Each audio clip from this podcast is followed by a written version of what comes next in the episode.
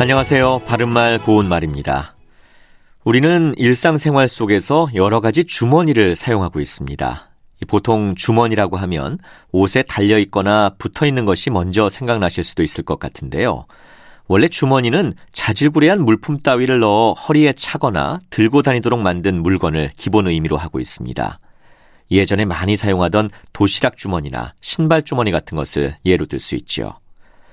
그런데 주머니가 비유적으로 쓰이면 무엇이 유난히 많은 사람을 뜻하게 됩니다. 예를 들어 고생주머니, 병주머니, 꾀주머니, 이야기주머니 같은 것이 있습니다. 이 중에서 이야기주머니는 재미있는 이야기거리를 많이 알고 있는 사람이나 그런 사람의 기억을 비유적으로 이루는 말로 이야기 보따리라고도 합니다. 그렇다면 보따리는 주머니와 또 어떻게 다를까요? 네, 보따리는 보자기에 물건을 싸서 꾸린 뭉치를 말하고 떡보따리 같은 것을 생각할 수 있습니다.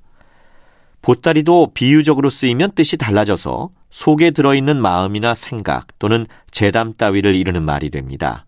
예를 들어 꾀보따리, 추억보따리 같은 것이 있고 또 그가 입만 열면 익살보따리가 술술 나왔다 이와 같이 표현하기도 합니다.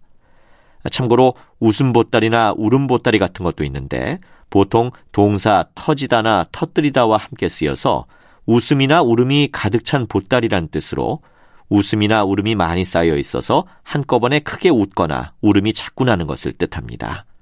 바른말 고운말 아나운서 이규봉이었습니다.